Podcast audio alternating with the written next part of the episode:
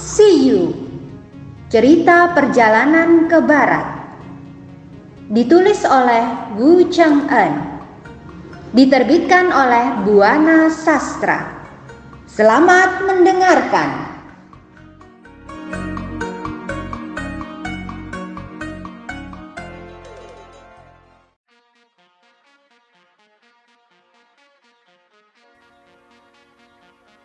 Bab 50 Sun Wukong dan Chu Bajie jadi barang sajian. Demi melawan Sun Wukong, siluman menciptakan hujan salju. Rombongan yang akan bersembahyang bergerak dengan cepat. Tak lama kemudian, sampailah mereka di kelenteng Raja Mukjijat.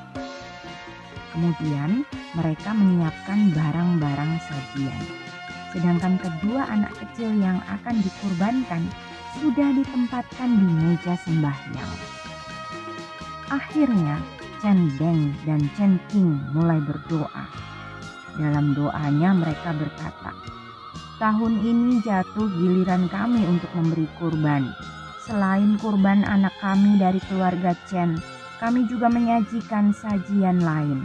Dengan ini, sudilah kiranya raja menerima segala persembahan.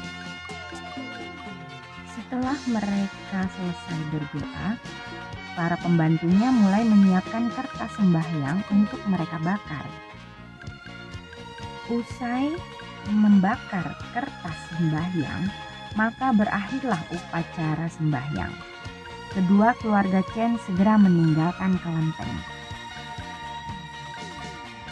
Ketika Shubaji menyaksikan orang-orang mulai meninggalkan mereka, ia melirik ke arah Wukong. Kakak Sun, ayo kita pulang, kata Bajie bimbang. Memangnya kau punya rumah? Kau mau pulang ke mana? Tanya Wukong. Tentu saja pulang ke rumah keluarga Chen. Di sana kita bisa beristirahat dengan tenang. Jawab si babi. Diam kau, apa kau lupa? Kita sudah berjanji akan menolong keluarga Chen kita harus menepati janji, tolol. Kata Wukong. Ya, ya, aku tahu kau memang pandai. Itu sebabnya kau selalu mengatakan aku tolol. Kata Bajie. Eh, Kak Sun, apakah kau lupa? Tadi kita cuma berpura-pura sanggup untuk membohongi mereka kan? Kalau sungguhan siapa sih yang sudi menjadi korban pengganti anak mereka? Lalu untuk apa kita kemari? Tanya Wukong. Ya untuk pura-pura itu. Jawab Bajie. Tidak bisa.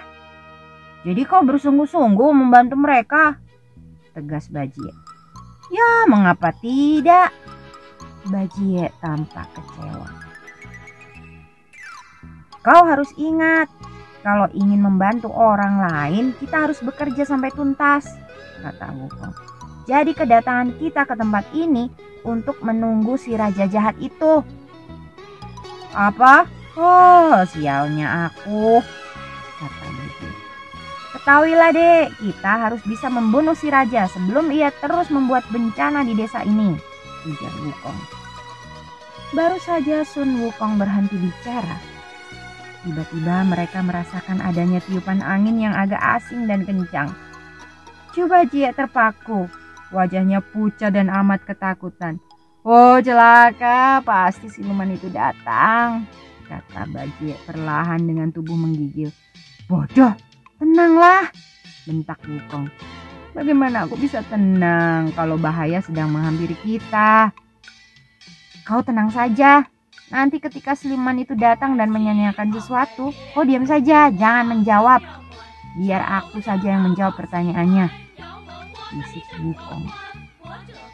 Benar saja, setelah angin mulai reda, muncul satu siluman berwajah menyeramkan, ganas, dan menakutkan.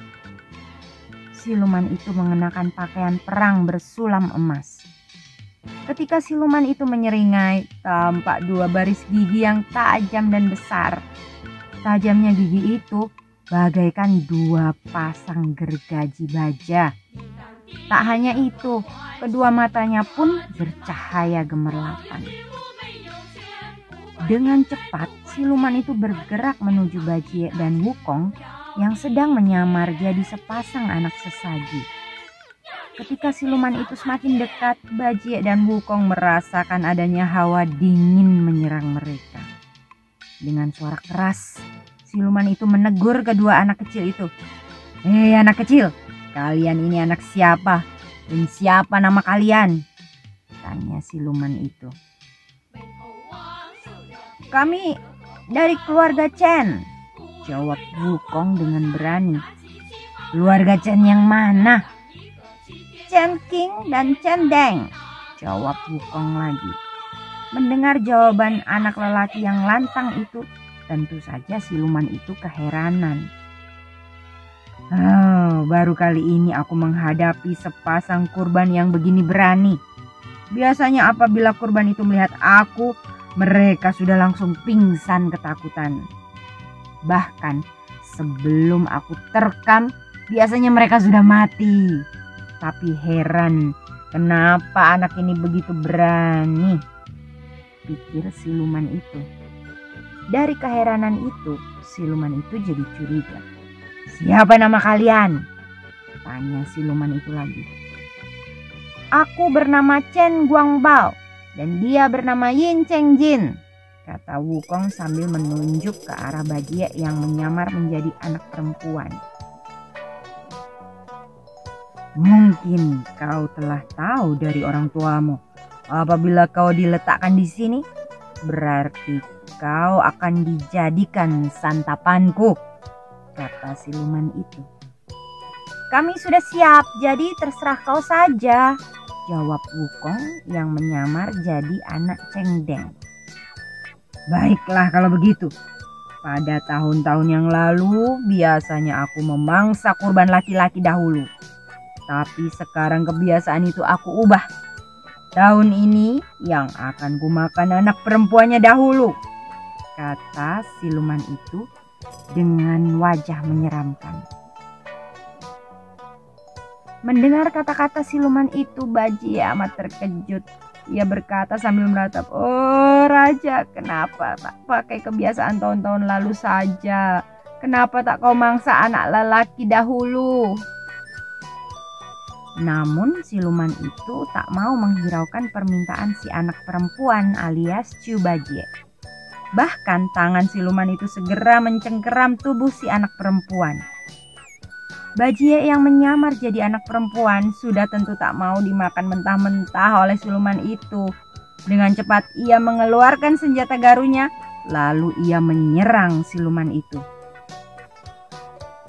Siluman itu tak menduga akan diserang begitu mendadak. Dengan cepat, ia tarik kembali tangannya yang tadi sudah diulurkan ke arah si anak perempuan yang sekarang telah berubah menjadi Cubajie asli. Serangan yang dikeluarkan Cubajie meluncur lebih cepat. Kena! teriaknya. Sun Wukong pun tak tinggal diam.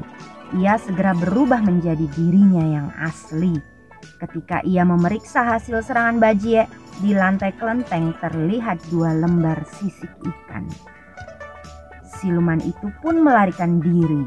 Ia terbang ke angkasa. Ayo kita kejar dia, seru Wukong. Mereka langsung keluar dari kelenteng dan melompat ke angkasa untuk menyusul si raja alias siluman jahat itu. Kedatangan siluman itu ke kelenteng tadinya untuk menerima sajian. Namun ia tak mengira hari itu akan mengalami nasib yang naas. Walaupun berhasil kabur ke angkasa, ia tak berani pulang ke tempat tinggalnya. Ia memilih menunggu di angkasa. Ketika Bajie dan Wukong sampai, langsung dihadangnya mereka. Hei siluman, siapa kalian? Tegur si raja.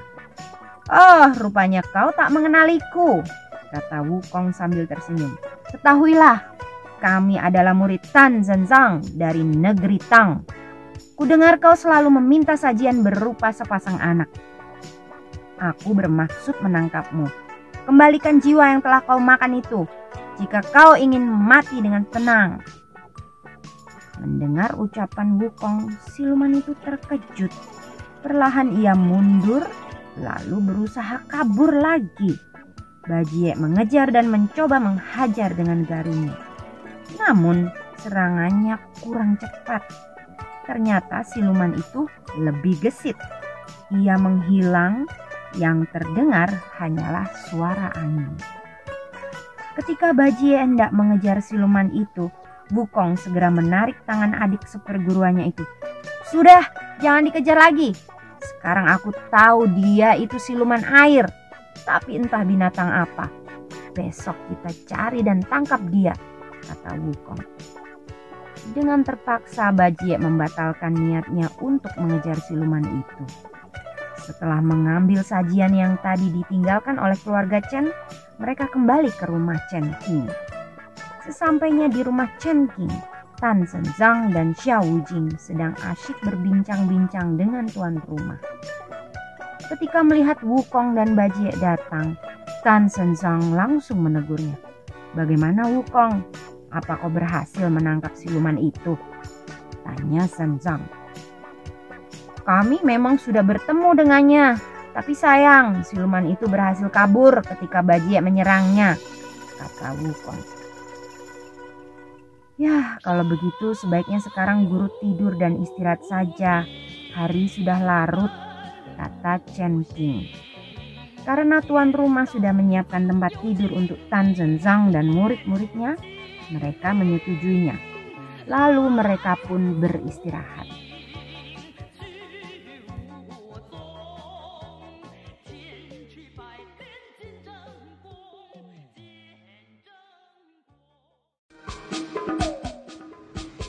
Dengarkan kisah selanjutnya. Terima kasih.